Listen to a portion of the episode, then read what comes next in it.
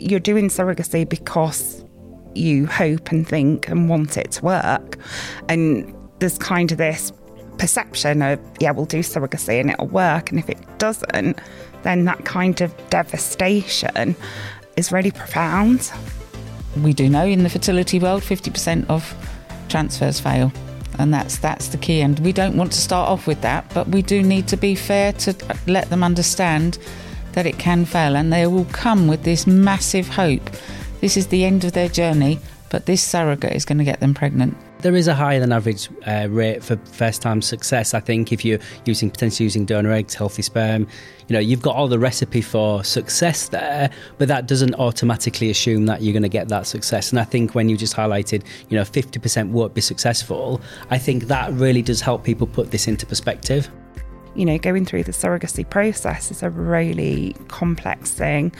It's a lifelong decision and has lifelong implications. And sometimes it's harder to manage the same sex guys that come through our clinics um, because of that hope that they, there's no way they're going to fail. Why should yeah, they fail? Yeah.